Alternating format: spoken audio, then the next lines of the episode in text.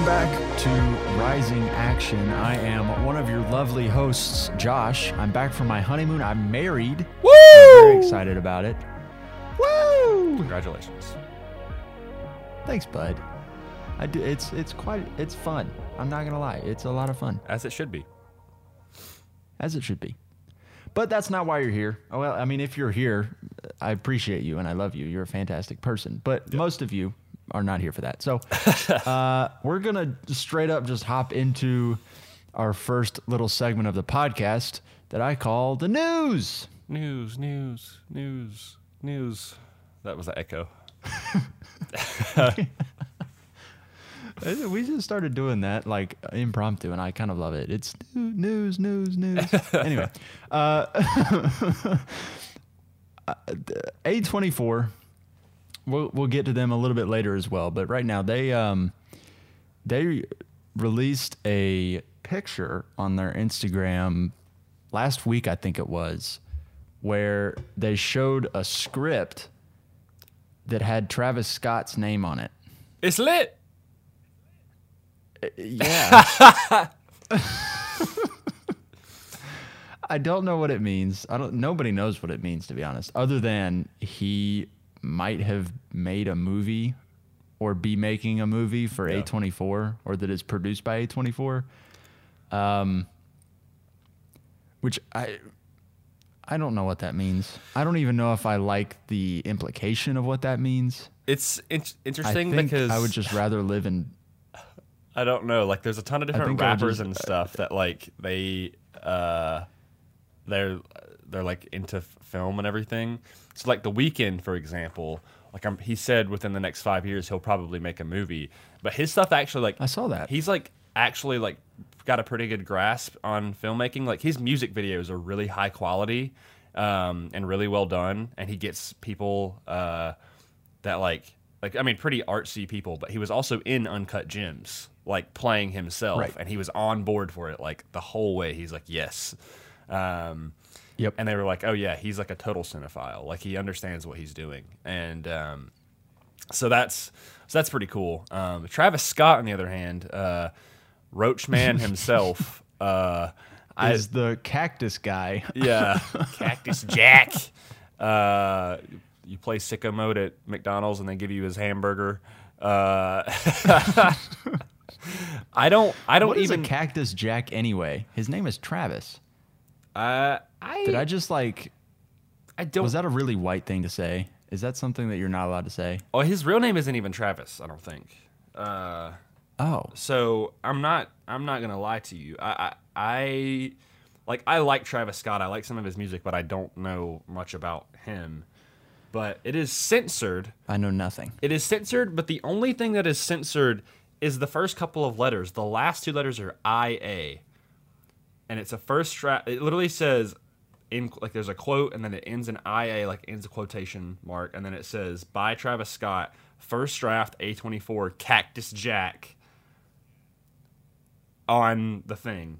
Uh, so I don't know. Um, oh, you know what? I know this movie's probably going to be called What? Utopia. Isn't that what his uh, last album was named?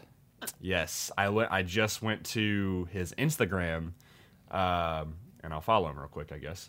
Um, and it's the first thing that it says is Utopia, and you look at the quote, and it says it ends in IA, and it's the exact same amount of characters that it would be for Utopia.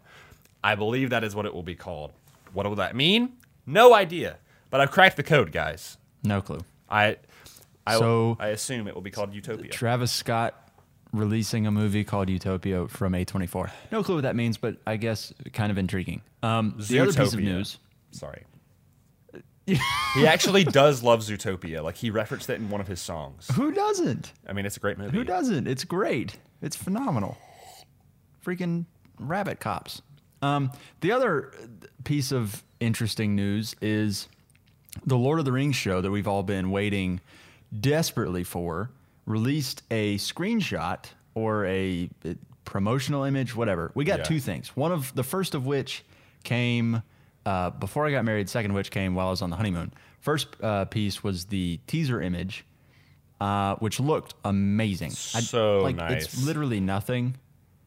Um, like we don't know anything about it other than it just looks like what the uh, Peter Jackson trilogy looked like. Yes. and that's that's great. That's a win. The other thing was that I'm pretty sure it was announced it's coming out in 2022, which yes, is depressing. September 2nd, 2022. So about a year, yes. um, but they just filmed, or they just wrapped filming um, in on season Ze- two In in that that's right they wrapped so they shot season one in new zealand. They wrapped there. And then they're going to uh, the uk to shoot season two. Oh, okay. which is actually getting a little bit of flack right now because people are like why would you leave new zealand?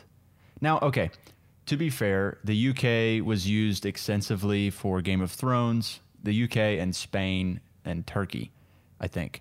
Um, and so the uk i feel like has a little bit of a like it's a trendy thing you know when you start seeing uh, shows like game of thrones that did Yeah. so well you know their practices are going to be copied by other projects and so i don't know if it has anything to do with that at all but i would imagine that there are some locations in the uk that have been discovered through uh, production on game of thrones or you know similar similar projects and and other big projects are like oh we could also get a fantasy show like it doesn't have to be in new zealand now Right. it's getting kickback because people are like, you know, New Zealand is synonymous with production of Lord of the Rings, so it's it's like, why are y'all leaving? But Yeah. regardless, they're going to the UK. I mean, Middle Earth is a pretty diverse area. Like, and, and there's also Yeah. in UK, there's a lot of uh, lots and like productions that actually just within buildings. So they may be doing Yeah. more interior stuff. Um, you They even could. you even have something like The Mandalorian with the volume. Uh, Right. where they're like shooting in this big dome, and I think more companies are getting access to that.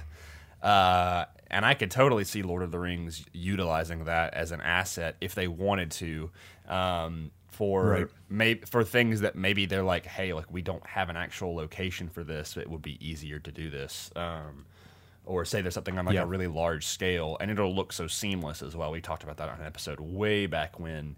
Um, Yep. But I have no doubt that they eventually will go back to New Zealand. Like maybe they maybe with their shooting order they need to go like they have to go to UK first, and then maybe they'll come back to New Zealand or something. I don't I don't know.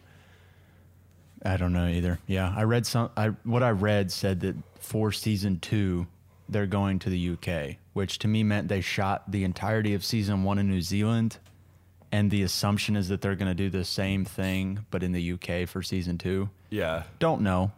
Um, obviously, it's it's kind of a conjecture, and you know we don't have like sources in on that or anything. But regardless, 2022 Lord of the Rings show. It looks like it's going to be everything you would expect the Lord of the Rings show to be. I'm hyped. Um, I think I think we've talked about the budget for it on here before. That it's just going to be obscene. Oh yeah. Um, I want what was it 20 20 million dollars an episode? No, no, it was a lot more than that. it was a it was a chunky budget. Um, and one that I do not know, but I'm going to figure out right now. It's definitely the most expensive show um, ever made. Um, and I think only before that was like Game of Thrones or like The Mandalorian.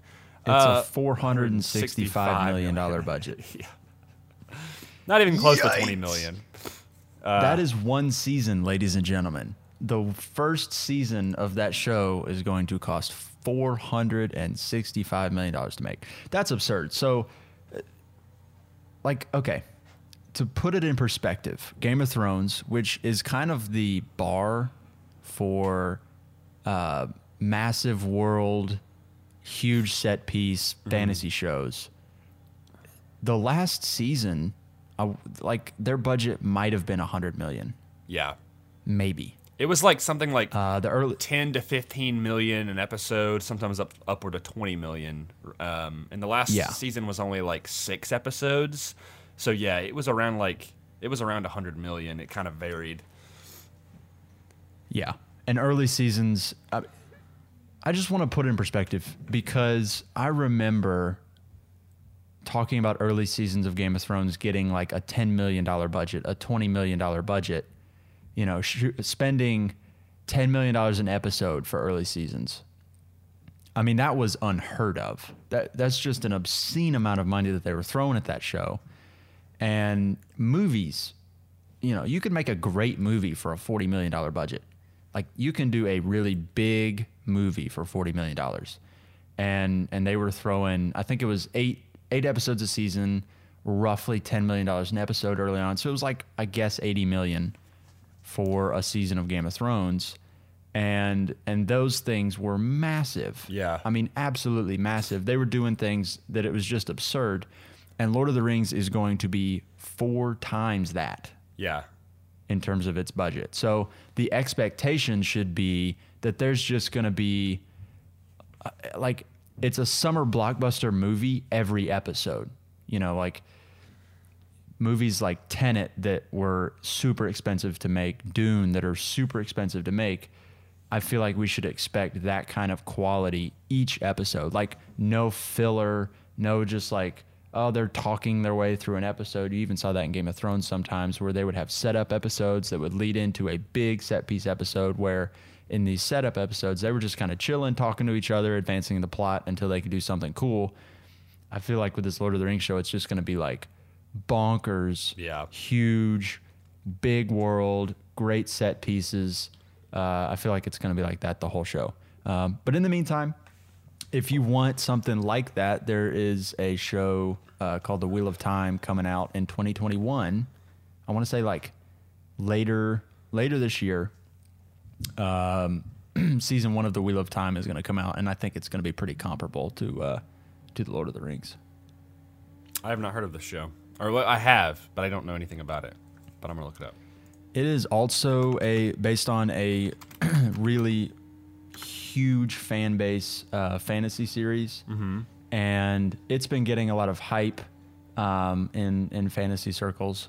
so people are excited about it. I don't. It obviously is not going to get the same amount of mu- uh, budget that the Lord of the Rings show is going to get, but I think it's something similar to what early seasons of Game of Thrones were, where it's still a sizable amount and it's a great story. It's based on a 14 book series Yeah. of novels, so they've got a lot of source material. Um, I think from what I've read, they're adapting the first half of the first book in this season Okay.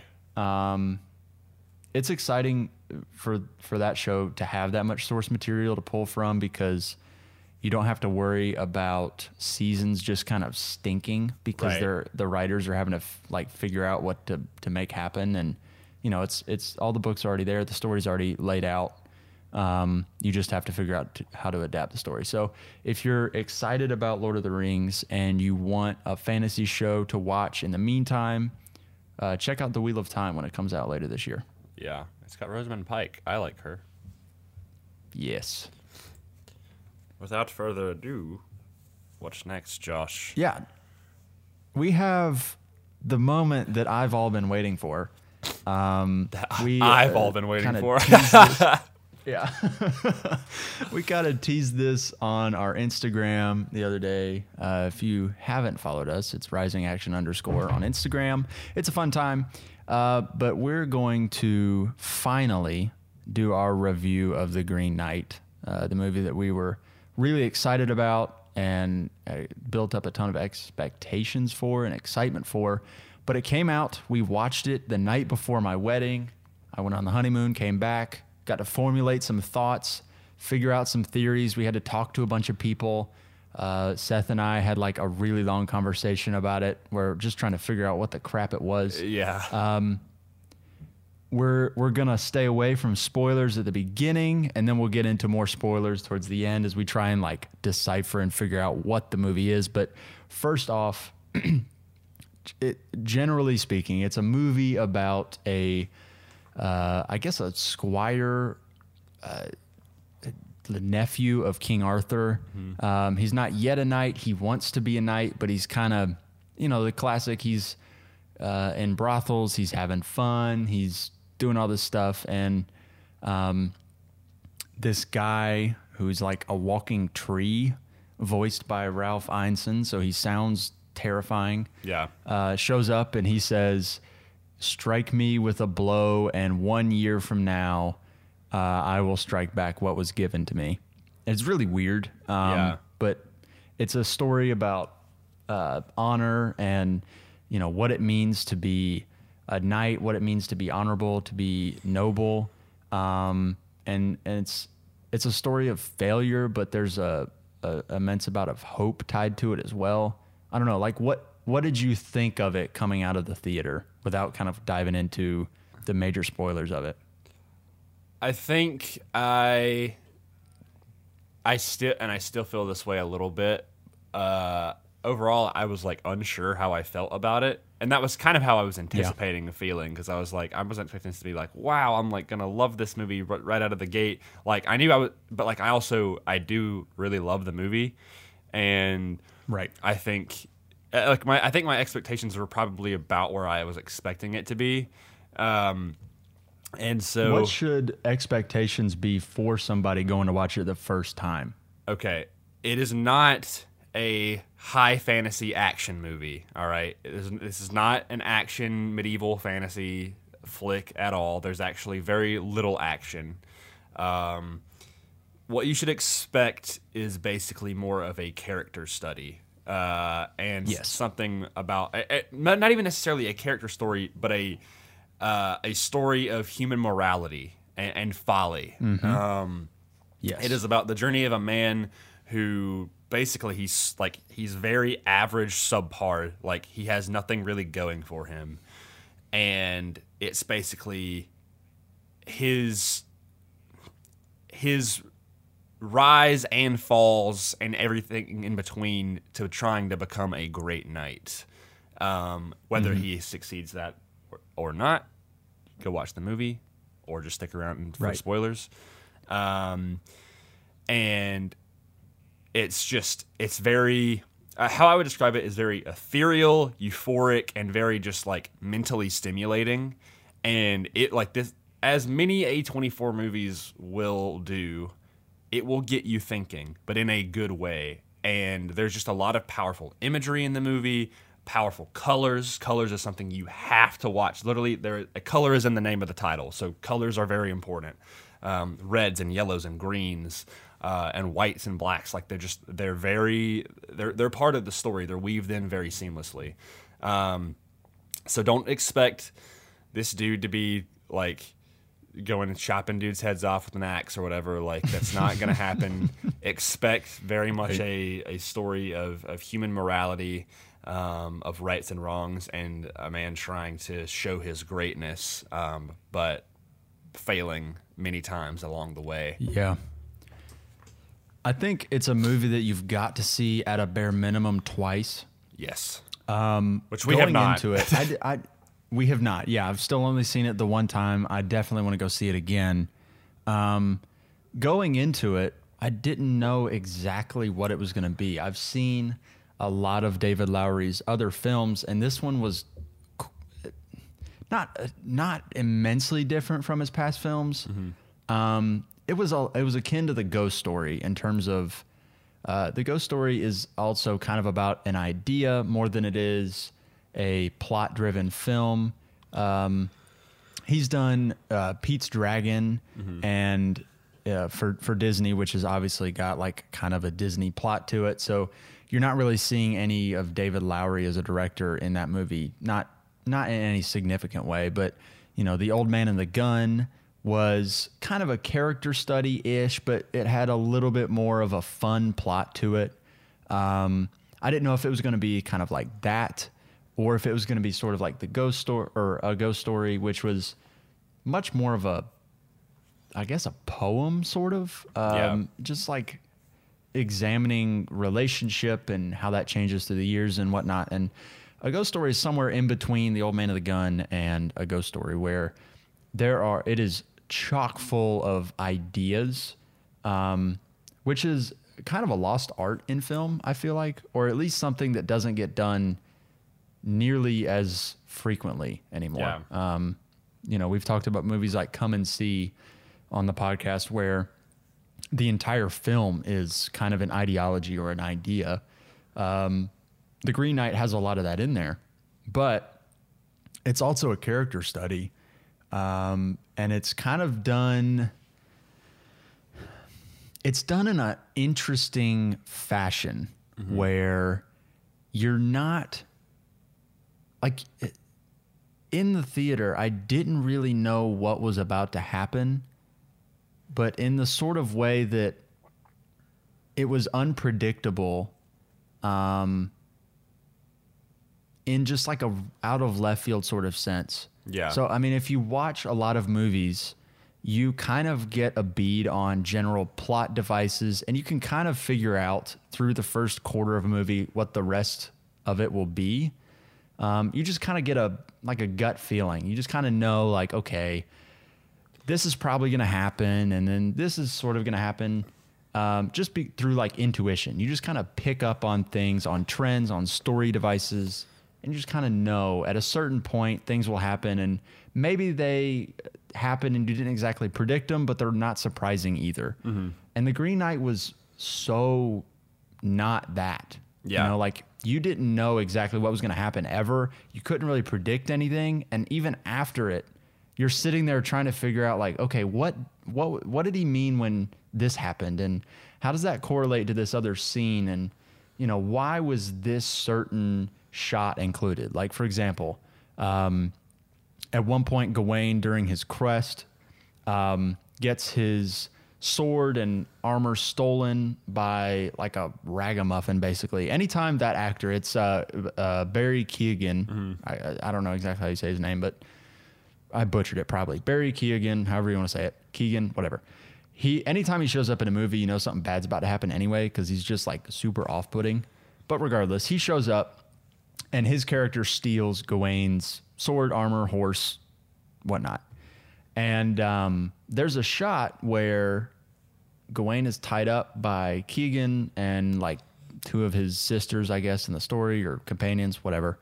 They tie him up and he's kind of struggling against his bonds and he's laying down. But then there's a shot immediately kind of in um, correlating to a shot of him alive, but then there's a shot of his skeleton in the exact same position that he was alive, struggling against his uh, the ropes tying him, and it's just very interesting. Like you're like, oh wow, why is that shot there? Like why why did David Lowery want me to correlate him being alive, struggling against his bonds, to him being dead and ha- like, you know, does that mean he never like there's an alternate reality where he never escaped and he just Yeah. died there, or is that supposed to mean something? Is that is that saying something about Gawain without actually saying something? If that makes sense.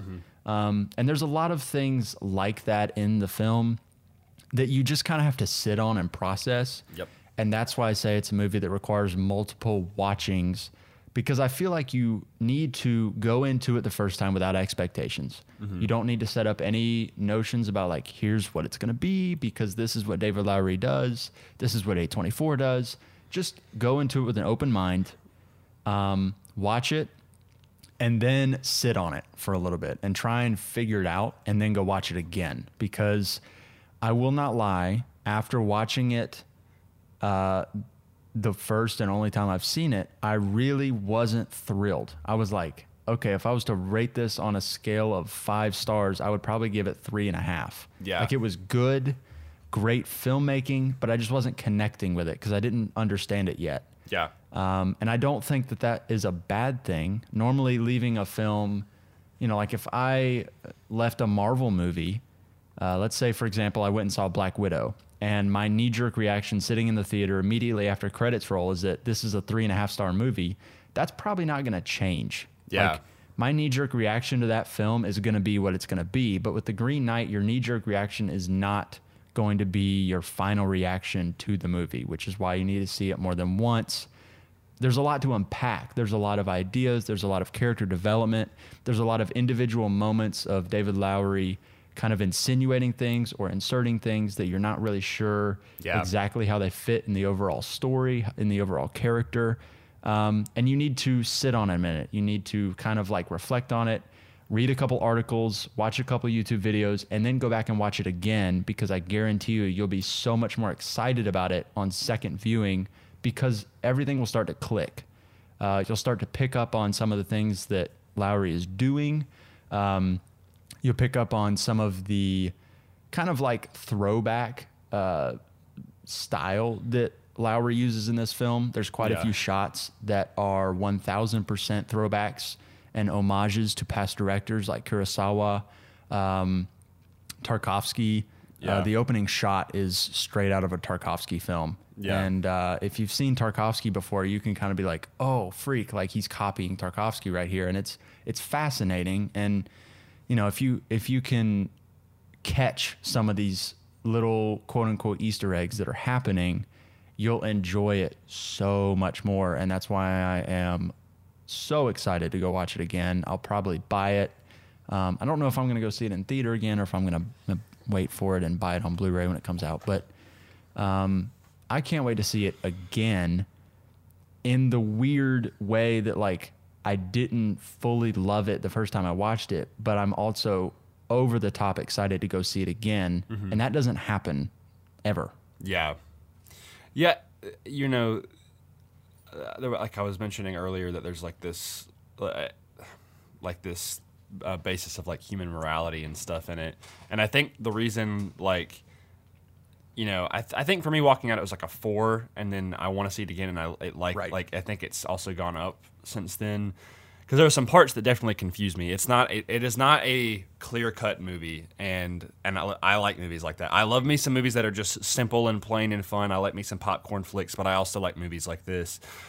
But I found myself relating a lot to um, Gawain in the movie because I was like, I'm I'm a very morally driven person, and and this is just like me in like in general in real life. And so when I I like I was like, you know, he's he's doing these what they he's not doing like these awful things, but he's definitely like not like showing himself as this is like this great knight, you know? Like he's just very ordinary, Right. like subpar. And that's often like, you know, I feel like I have this desire to uh, like have a grander purpose and be like a you know in in a metaphorical sense some sort of like knight or whatever and i found myself relating a lot to Gawain because i'm like man he's just like an ordinary dude right like he's not some like great fantastical knight like he has his own struggles that like uh like his temptations uh for so many different things, um, like his lust for power, like all of this stuff, you know, and we see that through these visions and all of that. Um, his like obsession of like clinging on to life and uh, being afraid of death. Um, there's just there's a ton of stuff like that, and so I was like, I was like, I can I can empathize with this guy because it's like, you know, I think he wants to be a good knight, but he's not he's not actually ready to be. Um, he's Right. like Yep. he like he doesn't really have it in him um, and uh, and I mean, depending on the person, like I think all of us we try we we beat ourselves up a little bit, um, and you know, it, it's I think it's easy to relate because it's like, man, like we we all feel like we can fall short sometimes, and uh, and Gawain certainly does, um, but I don't think. Um, I don't think all in all he is a terrible person. He's just someone that like he's a human. Like and that's why it's human mora- morality, right? Like it is about human like his story is the story of humanity's. Um and and I I really love that. Like I think and that's why I think everybody can kind of relate to him and I think Dev Patel plays Gawain so uh, so well. Like I, I love him. I think he was a perfect fit. Um, the castings in this movie are just great in general. There's just some there's just great cast across the board. Um, yeah, I, and so I think it just stuck with me. Um, you know, especially in a time like um, what like in my life where I, I feel like I'm not achieving greatness or anything. You know, I'm I'm just out of college. I don't have my job yet. Like, like you know, the job that I want, whatever. Like, um, I, I often find myself being like. Yeah, I kind of suck. Like, and so it's like I'm like, yeah, like I can relate to Gawain because I'm like, yeah, like he he's not that great, but like overall, like he's you know he's he's just a human, and it's like, and you can relate to that and actually take something really good away from that message. Um, that's what I took from it, at least. But many people have taken different interpretations. Um, but I I'm very thrilled to see it again, especially when I. Uh, have not been driving all day and up all day or whatever. Like I like there was that point in the movie I did fall asleep for like 30 seconds because it was it was like almost like one in the morning and I had been Yeah. I'd been up super early. I've been driving all day, you know, wedding stuff, right? Um, I've had a couple beers in me, uh, so that doesn't help either. but Right. but you know, Right. I, but I was like, uh, and I think, and the unfortunate thing is, I think I missed a very crucial monologue from a character, and I think if I had understood that monologue a bit more, I think it would I'd enjoy have enjoyed the movie even higher. But I was like, I'm I am losing it, guys. Like I'm I am falling off the deep end right now. um, but I, but yeah, I mean, it just stuck with me really well, and um, and I need I, I'd like to take a group of people to go see it. Um, people have been, I, I think this is. Just, I'm sure you can relate to this. People naturally are like, oh, have you seen this like really weird movie? Because it's like you're the movie guy, so you naturally are going to go see this movie. Yep. And I'm like, I have. I'm like, I liked it a lot. And they're like, Yep. they're like, I don't get it. And I'm like, else? I don't either. I'm just kidding.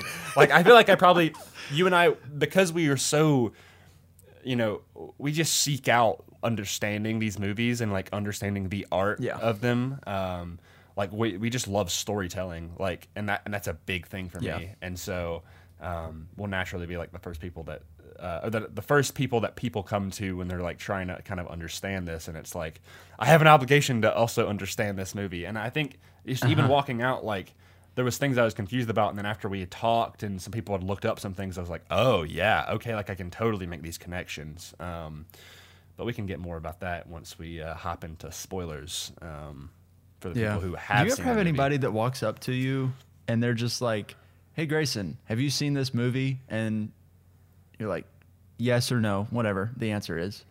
And they're like, "Hmm," and it's like they're testing you to figure out if you're actually a movie guy or Yeah, not. yeah, yeah. They're like, "Okay."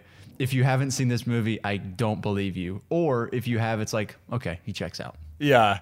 For me, I feel like it's most of the time like I'm like, no.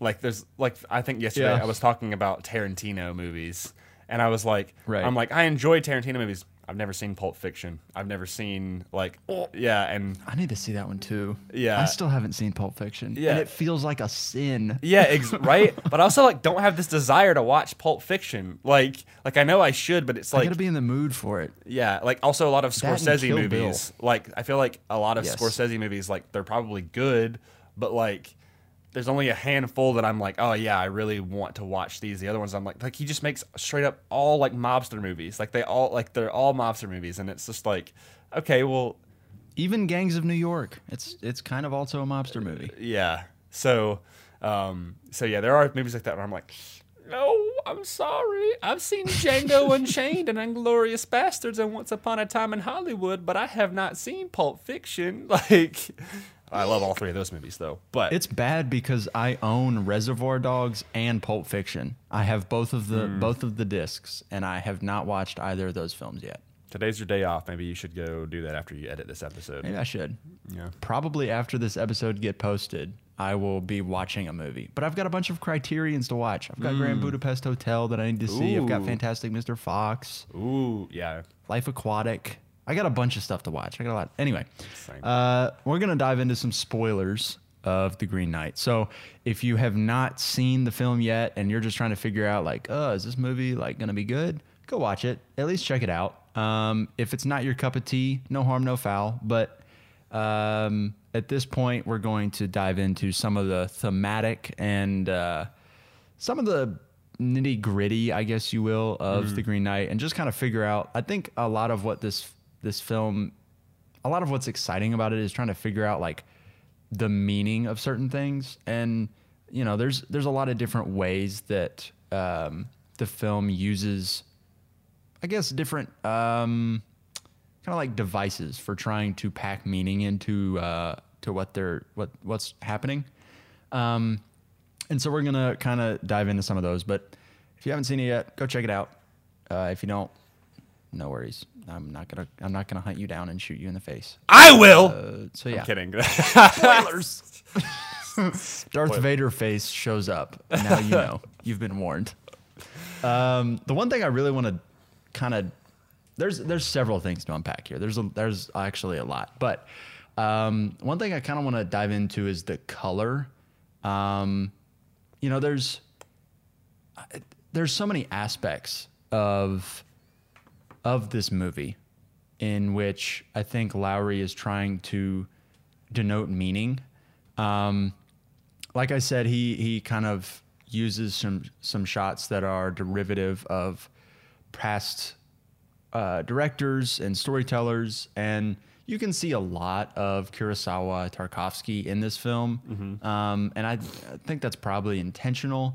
Um, but another thing, and I think this is especially a Kurosawa thing, which is, you know, you could do a whole episode on Kurosawa's use of color because it's just amazing because he was making movies in the black and white era, and then he also was making movies once color film was being used, and so the fact that he's considered a master of color is just amazing to me. But anyway, regardless, um, there are so many, I guess, ideas about what the colors of the Green Knight mean because there, there's a lot of color in the Green Knight, and on its surface, it's awesome because you know medieval films suffer from a lack of color because I For think sure. we have in our heads like this idea of the dark ages that you know nobody wore anything colorful that they just kind of wore gray and green and like dull blues and like Yeah. nobody really had like pretty banners or anything which is stupid like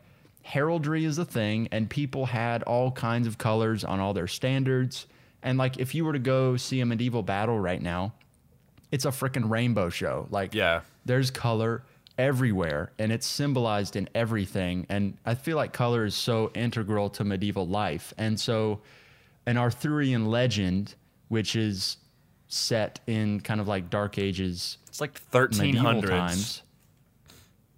Yeah. So color should be found in costume should be found in in um at, at like honestly just at a bare minimum like what people are wearing should be colorful.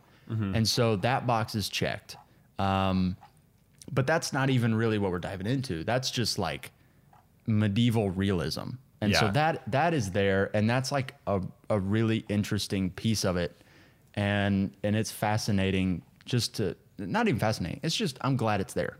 Um, but more than that um, there's also thematic color in the green knight and it is really interesting to unpack because the source material also uses color. Uh, the Green Knight is a poem, and green itself, the green of the Green Knight, is used thematically as like. I don't even know if it's used differently than what's used in the film, but, um, you know, green is kind of used as like a. Uh, on the surface representative of what the Green Knight is, of nature and what he represents. But even more than that, um, you know, the color green is associated with like rebirth, renewal, Yes. uh, new life, um, things like that, which is an interesting kind of like thing to pack in there. Um, I don't know. I, I, I don't know what to make of like what does it all mean? Because there are the like okay, there's a symbolism of individual colors that is kind of universally known. Like for example, red is typically a sinister color that means like death, sadness. Uh, It's associated with more of the macabre. Uh, Right. green is new life, excitement, joy. Blue is light blue, especially like happiness. Um, you know, different colors naturally mean different things and denote different feelings for people looking at them. Um, but in the Green Knight, it's more than just like the natural meaning of a color. Uh, there's more to it than just, you know, this is this color. Like, the color has more meaning than just new life, right. and um, and it's really really interesting. Yeah. Yeah, there's a I think all of the colors personally I gather they all represent different tests. Um and, and each of them stand out in different scenes uh and in different parts of the tests uh, about his character. Um, I, I want to read a specific article. This is from, um, I believe it is from, uh, it's from CBR.com, and um, there's a specific thing, and so, and, and most people will gather this. I explain this in the non-spoiler section, but this is basically what I, um, I, I, kind of gathered initially from the movie. Um, and after we had talked about it and stuff with with uh, the, our fellow groomsmen, uh, it uh, it made sense. Um, so I'll, I'll, read this here. Um, it says. Since the Green Knight is based on a centuries old story, it makes sense to interpret it through the lens of morality of that time. Sir Gawain and the Green Knight is often classified as a chivalric romance, the point of which to, was to emphasize a knight's heroic qualities. At the start of the film, Gawain, who is not yet a knight and changed in a change from the source material, um, lacks those qualities. He drinks too much and carries on a relationship with his lower class girlfriend, Essel, and he knows that he can come to nothing since he's in the line of succession. He fails the Green Knight's test. A cleverer combatant would have only inflicted, inflicted a scratch and received a scratch in return. I love how that's one of the first things I said when we walked out of the movie. I was like, why didn't he just like nick him? Mm-hmm. Yep. Uh, when he yep. finds a scavenger on the battlefield, he is neither observant enough to detect his trap nor generous enough to pay him for his information. When he's attacked, he's unable to defend himself. Next, he encounters the ghost of a lady who has been raped and beheaded. Rather than help her for chivalry's sake, he expects a favor. Finally, at the Lord and Lady's castle, he can't resist the lady's sexual temptation and he doesn't hold up his end of the bargain he makes with the Lord. Gawain is self-interested yeah. and weak, and his, in his and and his word is practically worthless. Though he does meet the Green Knight at the chapel in the film's climax, he escapes, afraid to die. Minutes later, it's revealed that a flash forward in which uh, it's revealed that a flash forward in which he becomes king but suffers mightily was just a vision. He takes off his magical green sash and acts as a knight would for the first time. Whether the Green Knight actually deals the final blow is it shown on screen or is is for the viewer to decide.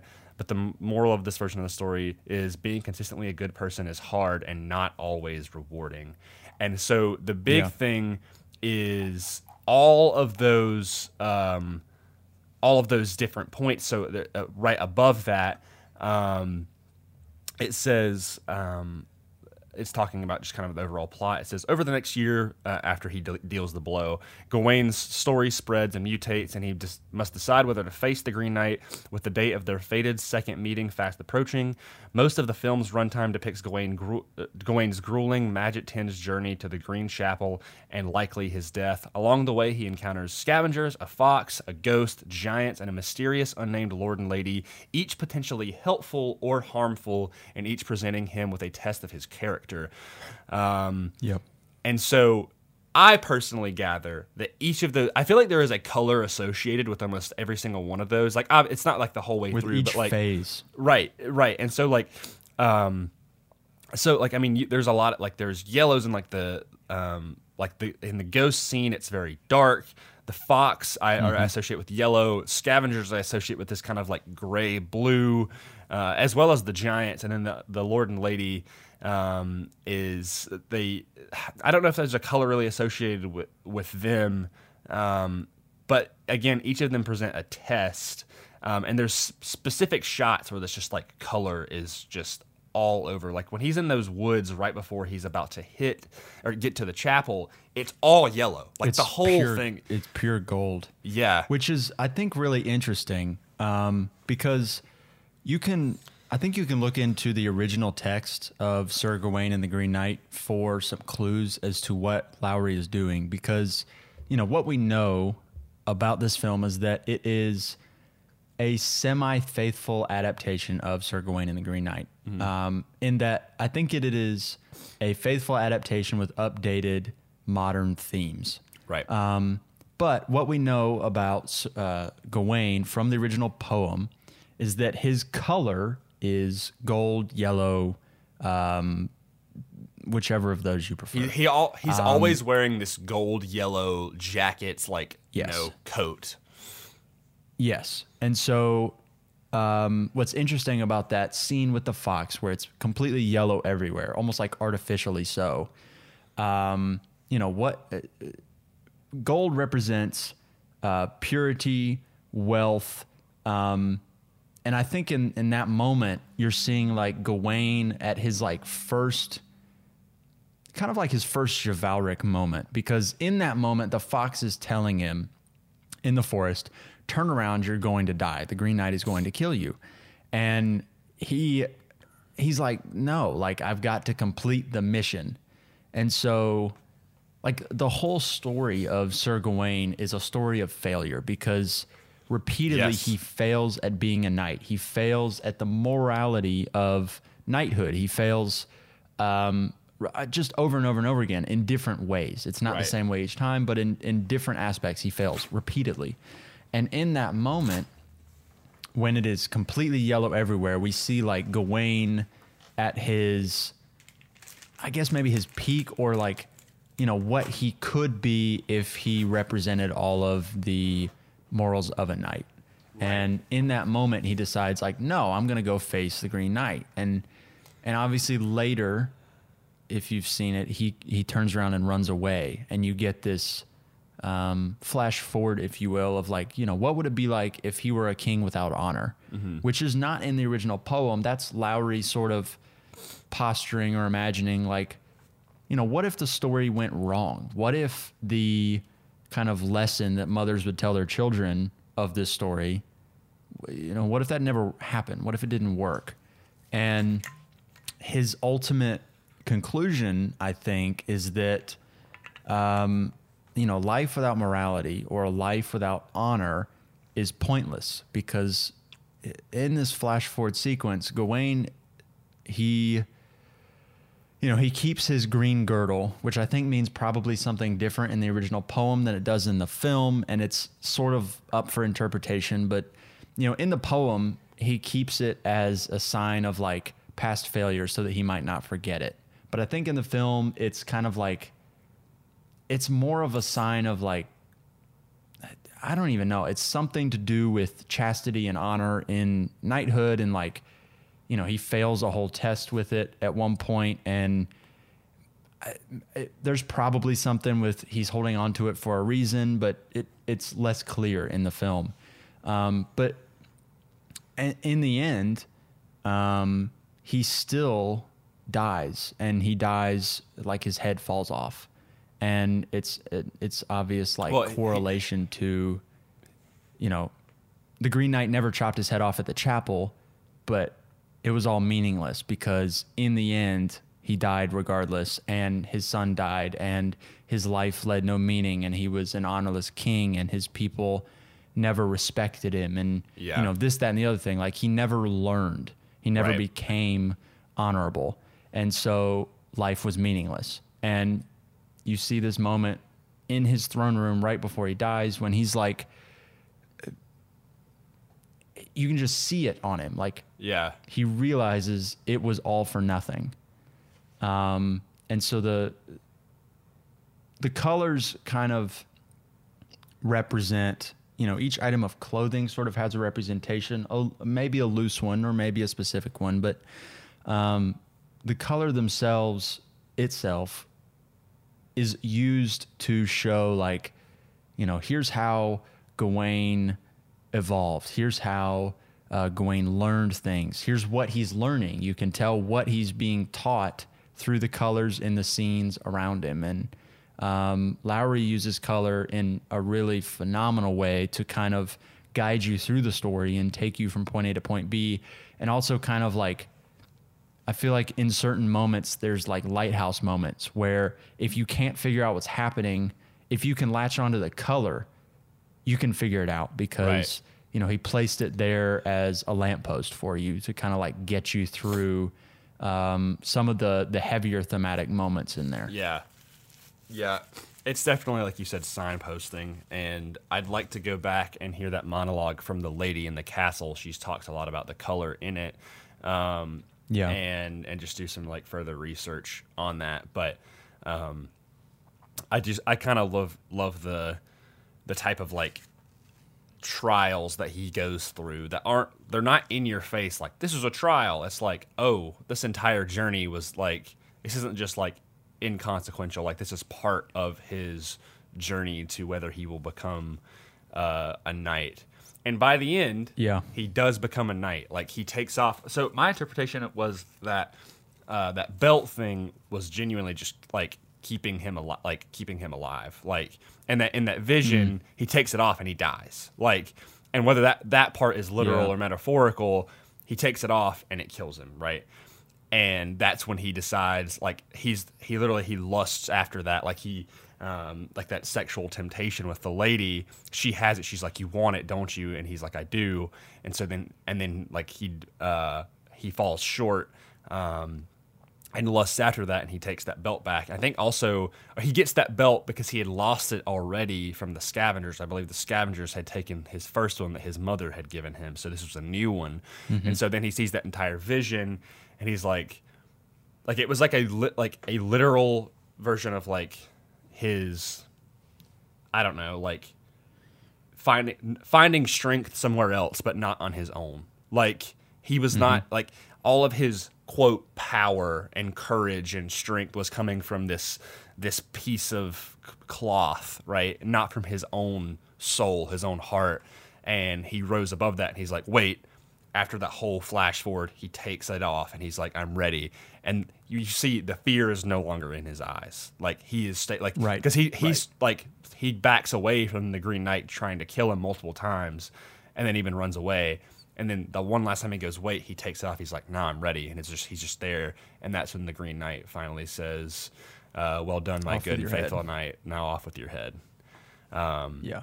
And I and personally, my interpretation is that yes, he did kill Gawain, but Gawain died with honor. He died with Right. his his purpose being served. He's like, hey, he basically said, hey, I messed up, but I'm ready to like I'm ready to fulfill the the prophecy and like the the journey that I was meant to be. And uh, I, I think my only concern would be like, man, I hope people did figure out that he did become a good knight in the end. You know, like that he did follow through. Um, and and we Yeah, all see it's that. not a story. Right. It's not like a story where failure is the end. You know, right. um, there's failure failure throughout, but in the coming of age sense, where you have to try and fail in order to later succeed. And in like to that end, I think his mother conjured the Green Knight in the first place to teach him these lessons that he would have needed to learn. And Yes. you you get that through some correlation, um, and I I do believe that there's causation there where, you know, his mom creates the Green Knight. His mom is, I guess, a, a druid or something. I don't know. Right. She performs magic things. I don't know. Don't fully understand it. And it's not really explained in the movie either, so you don't really know. You're just kind of like, okay, I'm guessing because this happened and this happened, that means this happened. Um, but regardless, I think his mother created the Green Knight to teach him how to be a knight. Um, Yes. Because early on in the film, he is whoring around and he's having fun and he's not he's not being knightly. Uh, he's not he's not growing. He's just kind Yeah. of stagnating. He's and he wants to what what's interesting though is he wants to become a knight. He wants to be the things that a knight is. He's just not taking steps to get there. Yeah. And so the Green Knight kind of like pushes him along a journey where he has to figure it out. Um, because that's the only way to not necessarily survive, because I do kind of think he ended up dying, which begs the question is dying with honor better than to live without it?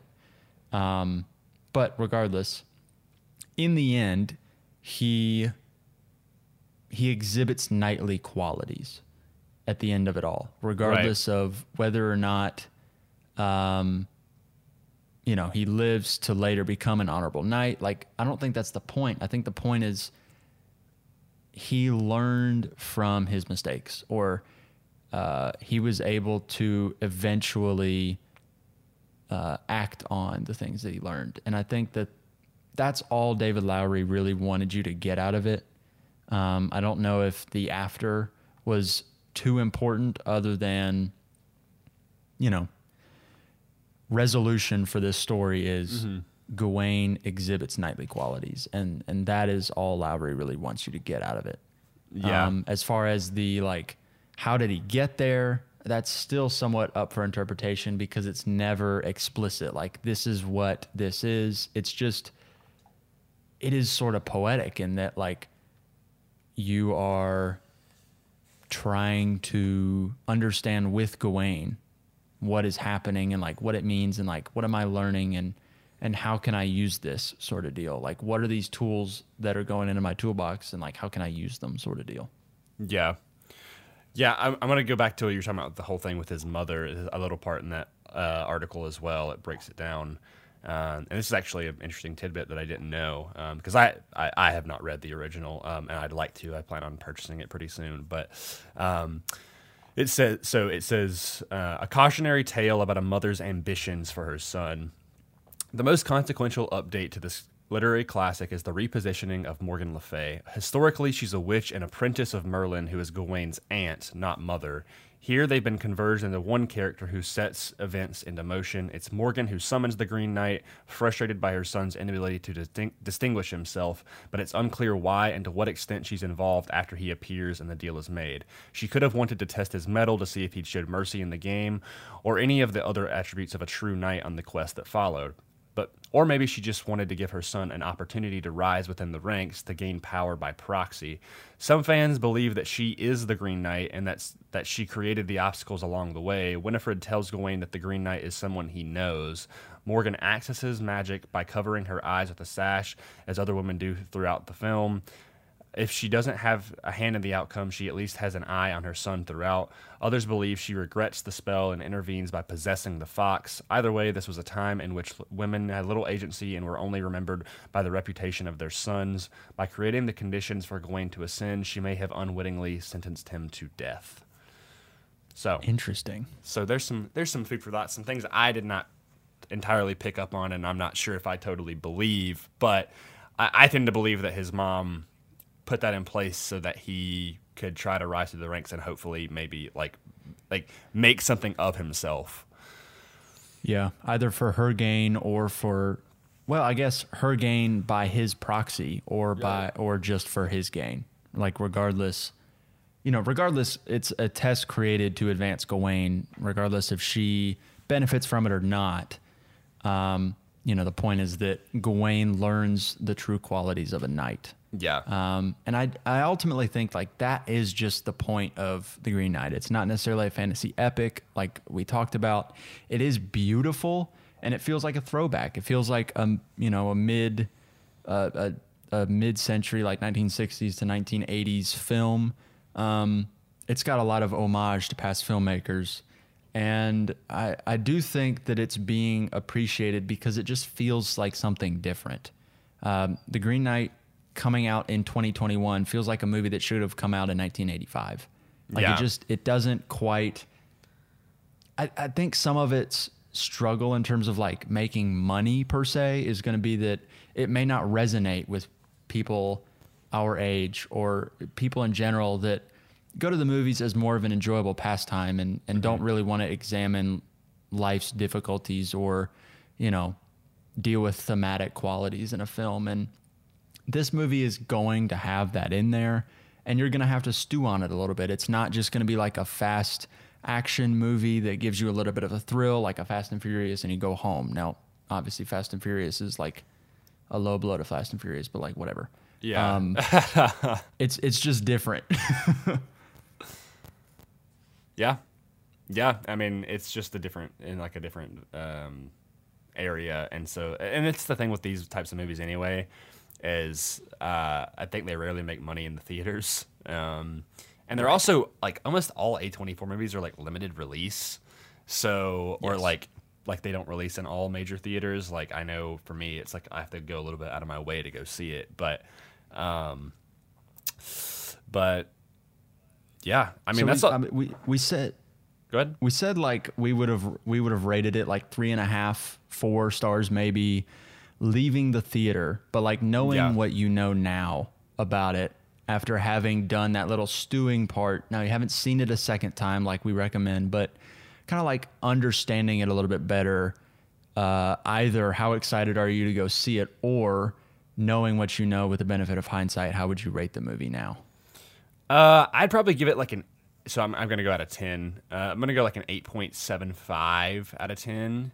Um, um, that's that's probably where I sit currently, but at other times I'm like, oh, it's definitely like a nine or like a nine out of ten or higher. Yeah. Um, I think it'll all bank on my second viewing for sure, but it's definitely up there, um, and I think it is something special um, that is worthy of, of people to go see, um, regardless if you hate it or love it. Um, that's just Yeah. Yeah, That's just my take. if you if you can recognize what it is and like appreciate the movie for for what it is, um, it, it's definitely a nine for me. I don't know if I give it a full ten because I think there's you still got to reserve some of that like wow factor for ten of ten films, um, but definitely.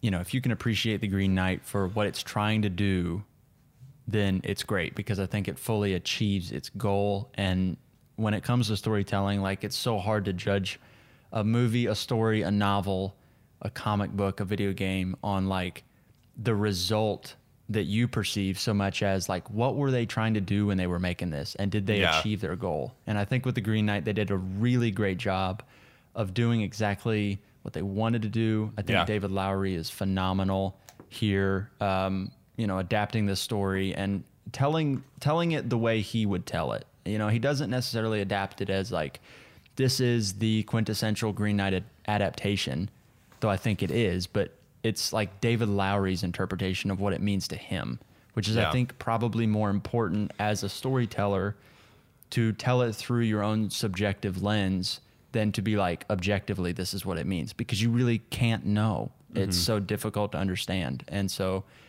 you know if if you can appreciate those aspects of the green knight i think you will love it. I think it is a movie that everybody should see. Now are you going to enjoy it? Are you going to be like tossing your popcorn around having a fun time with your friends? Maybe not. It might not be that movie for you but um, i think if you can appreciate what it's trying to be then you'll love it. So Yeah. that'll be all from us for this episode of Rising Action. We will see you next time. Uh, if you would like, follow us on Instagram at Rising Action underscore. If you want to connect with Grayson or I personally, Grayson is on Instagram and Twitter at Schradester8. I'm on Instagram and Twitter at Josh Johnson with two N's, 98. And we'll see you next time. Bye. Thank you for listening to another episode of Rising Action. You can follow us on Instagram at Rising Action underscore, and we will see you in the next episode.